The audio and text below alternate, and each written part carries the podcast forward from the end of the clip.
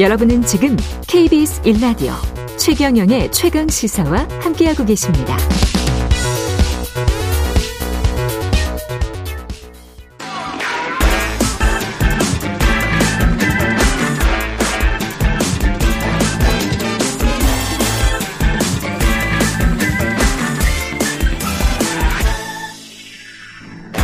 네, 최경영의 최강시사 한 번 더 뉴스 시간입니다. 오늘은 경향신문 박순봉 기자와 함께 하겠습니다. 안녕하십니까? 네, 안녕하세요. 예, 김남국 의원의 코인 의혹 이게 논란이 되면서 국회의원 재산 국민들 관심도 많이 높아졌습니다. 어제 국회의원 재산 공개가 됐습니까? 올해 올해 거 공개됐습니까? 아니요, 이제 매년 공개가 되는데 예. 이거를 경실련이요. 아, 경제정의 경실련이. 실천 시민연합이 따로 한번 조사를 했어요. 예. 그러니까 그걸 가지고 예. 원래 보통 매년 신고를 하고 매년 공개를 하다 보니까 그렇죠. 보통 전년도랑 비교를 많이 하잖아요. 근데 음. 요번에는 3년간에 어떻게 변했느냐. 3년간? 네. 예. 이게 왜 3년으로 했냐면요. 예. 21대 국회가 시작된 지 딱 3년이 됐습니다. 아, 그렇군요. 네, 2000년, 2020년 4월 15일에 총선하고 5월 30일부터 임기를 시작했는데 그로부터 딱 3년이 지났기 때문에 3년 동안 네, 어떻게 변했느냐 이렇게 음. 자료 를 통합해서 좀 낸 거고요.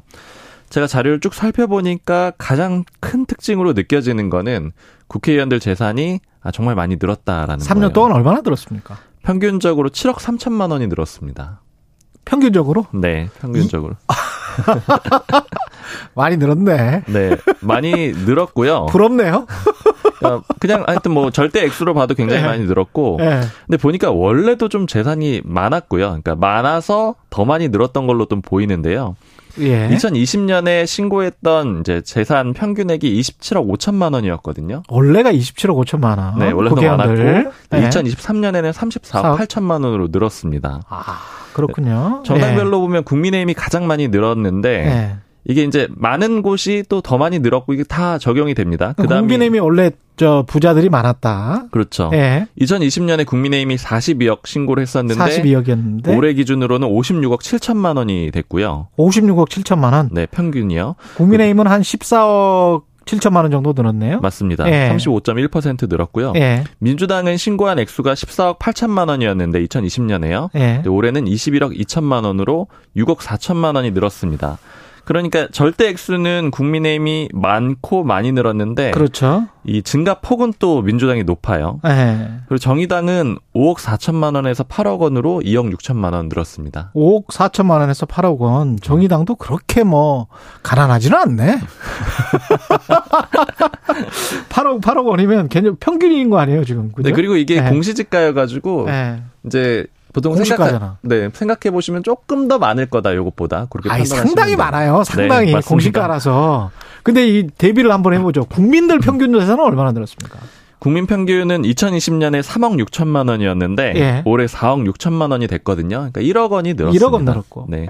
국회의원들은 한 7억 늘었고 네. 국민의힘은 한 14억 원 늘었고 예. 민주당은 한 6억 4천만 원 늘었고 맞습니다. 이게 처음부터 재산이 많았고 네. 국회의원들이 그다음에 재산도 잘 불렸다, 많이 늘었다 이렇게 볼 수가 있습니다. 가장 재산이 많이 늘어난 의원들은 누굽니까? 이 사람들의 평균치를 많이 높였겠죠. 뭐. 그렇죠. 예. 10명을 경실련이 뽑았는데요. 예. 제가 너무 많으니까 5위까지만 전해드리면 5위까지만 1위 이제 박 민주당의 박정 의원인데 학원 재벌 맞습니다. 예. 그 박정호 학원의 그 박정이죠. 예. 191억 8천만 원이 늘었습니다. 3년 아. 동안. 191억 원이 늘었다. 맞아요. 191억 원이 재산이 아니고 네, 원래 늘었다. 2000, 2020년에 신고한 액수가 314억 정도 였는데 예. 올해 신고한 액수가 505억 505억 9천만 원 이 정도 됩니다. 그리고 2위는 국민의힘의 윤상현 의원인데 133억 3천만 원이 늘었습니다. 아, 윤석열은 돈 많군요. 원래 그 아, 예, 그렇군요. SK와 그 관련이 있잖아요. 예. 원래 165억 8천만 원 정도가 있었는데 음. 이제 올해 신고한 액수가 299억 1천만 원이 됐고요. 예. 그리고 3위는 민주당의 홍익표 의원인데 16억 2천만 원을 신고를 했었는데 82억 8천만 원이 됐습니다. 예. 66억 6천만 원이 늘어났고요. 몇 배 하는 거예요? 한네배 늘었는데? 예, 그죠? 그렇죠. 4배 예. 가까이 늘었죠. 그리고 4위에 민주당 임종성 의원인데 좀 수치도 좀 특이하더라고요. 저는 예. 2020년에 3억 1,800만 원을 신고를 했거든요. 예. 근데 올해는 47억 6천만 원을 신고를 했습니다. 3억 원에서 47억이 됐어요? 네, 44억 정도가 늘어났는데 네. 그 3억 원대면 사실 이제 많은 재산은 아니었는데 이제 47억이 됐으니까 그렇죠. 자산가가 된 거죠. 증가율로도 계산을 해보면 1393%입니다. 그러니까 음. 14배 정도 늘어난 거고요. 예. 5위는 국민의힘의 정점식 의원인데 62억 신고했었는데 96억 96억. 3천만 원 이렇게 늘어났습니다. 그 어떻게 해서 이렇게 많이 불렸대요? 그러니까 결국에는 이게 이제 두 가지가 복합이 돼 있는데 하나는 네. 이제 부동산 가격이 좀 올랐잖아요. 어찌 됐든 간에 최근에요. 2020년부터 2020 지금 3년까지니까. 맞습니다. 예. 요게 반영이 되면서 아. 특히 아까 잠깐 언급을 했던 이 공시 가격, 공시지가 요게 좀 영향을 줬어요. 그러니까 이제 보통 국회에서 국회 사람들 만나서 얘기를 하면은 음. 의원들 재산 신고한 거에 한 30에서 40% 정도는 더 봐야 된다 이런 얘기들을 하거든요. 그렇습니다. 네, 공시가 예. 때문에 그런데 음. 부동산 가격이 많이 올랐고요. 그 다음에 특히 이 공시 가격으로 가지고 있다가, 그러니까 오른 것도 올랐는데 음. 팔 수가 있잖아요. 팔게- 파는 경우는 이제 현금으로 계산해야 되니까. 그렇죠. 예. 팔게 되면은 이제 갑자기 재산이 급격하게 늘어나게 되는 거예요. 예. 그러니까 예를 들자면 아파트는 뭐 시세의 70%, 단독주택은 50에서 60%고 공시가가 그렇죠. 그리고 네. 땅 같은 경우에는 더 하잖아요. 그러니까 더 예측이 안 되는 경우도 10% 있고요. 20%밖에 안 되는 경우가 많습니다. 그러니까 예. 이렇게 갖고 있다가 애초에도 신고도 적게 했는데 팔게 되면 재산이 확 늘어나게 시가로 되는 거고요. 팔아야 되니까. 그렇죠. 예. 그래서 예를 들어서 아까 임종성 의원 같은 경우에 재산이 3억대에서 47억 원이 됐다 그랬잖아요. 예. 2022년에 하남시의 단독주택을 팔았다 이렇게 신고를 했는데 이게 신고했을 때 재산 가격으로는 8억 700만 원이었는데 매도했을 때는 19억 5천만 원에 매도를 했거든요. 그러니까 이제 그렇지. 이런 식으로 되면은 맞아요. 확확 늘어나게 되는 거고요. 예. 그리고 두 번째는 이제 신고 방식 바뀌면서 액수 자체가 늘어난 것도 있습니다. 그러니까 공직자 윤리법이 2020년 6월에 바뀌었는데 이게 21대 국회 임기 시작하고 나서 바뀐 거죠. 그러니까 2020년에 신고했을 때는 적용이 안 됐던 건데 뭐가 바뀌었냐면 비상장 주식을 갖고 있는 경우들이 있잖아요. 음. 이걸 그냥 액면가로 신고를 했었거든요. 그렇죠. 근데 이거를 실거래가나 아니면 평가액으로 바꿔서 신고를 하도록 그렇게 되니까 언제부터 그랬다고요? 2020년 6월이요. 6월부터. 5월부터 임기가 시작이었거든요. 아. 그러니까 이미 신고는 돼 있었고 이미 신고는 돼 있었고. 그래서 2020년 대비로는 재산이 많이 늘어난 사례들이 또 있습니다. 그렇겠습니다. 그러면 그럴 수밖에 없- 다 적법하게 처리는 했는데 음. 이게 제도나 이런 것들 때문에 확 늘게 보이는 사람들도 있- 있겠네요. 근데 이제 부동산 같은 경우에 그동안에 많이 올랐고 공시가도 따라서 많이 올랐었기 네, 공시가도 때문에 현실화를 좀 시켰어요. 예, 그런 것들이 근데 집값이 그냥 가만히 있었는데 나는 1주택이었는데 뭐 집값이 올랐다. 이거는 내 잘못은 아니지 않느냐. 뭐 이렇게 이야기할 수는 있겠습니다. 그렇죠. 그래서 예. 집값이 늘었다는 것 자체를 비판할 문제로 보기는 말씀하신 대로 좀 어렵고요. 음.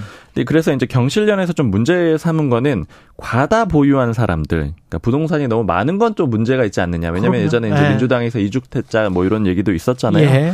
한 100여 명 정도가 되고요. 그리고 또 100여 경- 명. 네, 예. 경실련에서 문제 삼고 있는 거는 이 임대업에 대해서는 좀 다시 따져봐야 되는 거 아니냐. 그러니까 음. 지금 국회의원이 당연히 겸직은 못하게 돼 있는데 임대업은 또 허용이 되거든요.